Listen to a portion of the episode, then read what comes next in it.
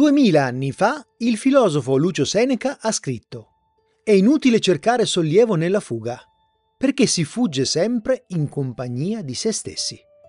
Ma noi, che filosofi non siamo, a volte veniamo tentati dalla fuga.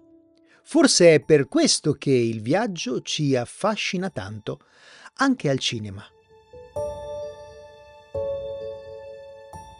I road movie sono i miei preferiti, in particolare Alice nelle città di Wim Wenders, che ho visto quando è uscito, a metà anni 70. Girato in bianco e nero, la vita è a colori, ma il bianco e nero è più realistico, ha scritto Wenders, racconta di un fotografo e di una bambina di 9 anni, abbandonata dalla mamma, che girano in lungo e largo la Germania. Durante un viaggio, oltre al panorama, mutano anche le persone. In questo caso il fotografo, un uomo solitario e abituato alla più completa autonomia, si avvicina progressivamente alla bambina e viceversa. Non è un film adatto a chi ama l'azione, non ce n'è per nulla.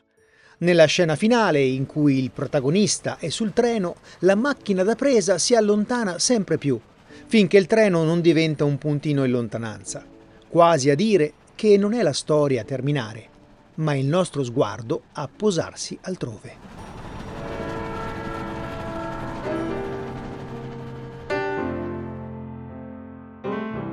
La cosa curiosa è che, mentre il film era finito ma non ancora nelle sale, è uscito Paper Moon di Bogdanovich, con una trama quasi identica.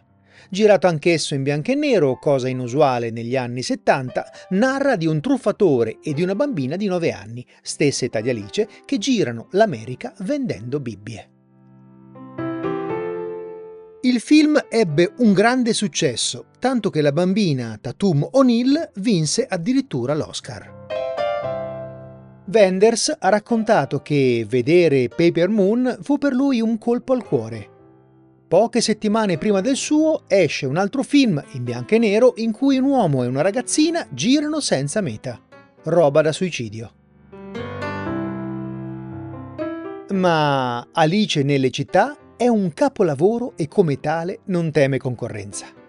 Wim Wenders ha scritto che esiste una stretta relazione between motion and emotion, fra viaggio ed emozione. E per me è proprio così.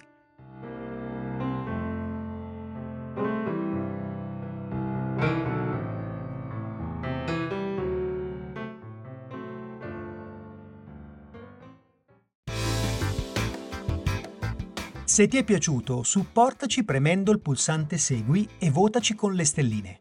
Attiva la campanella per essere avvisato ogni nuovo episodio e se ti va lascia un commento, ci farà davvero molto piacere. Ciao!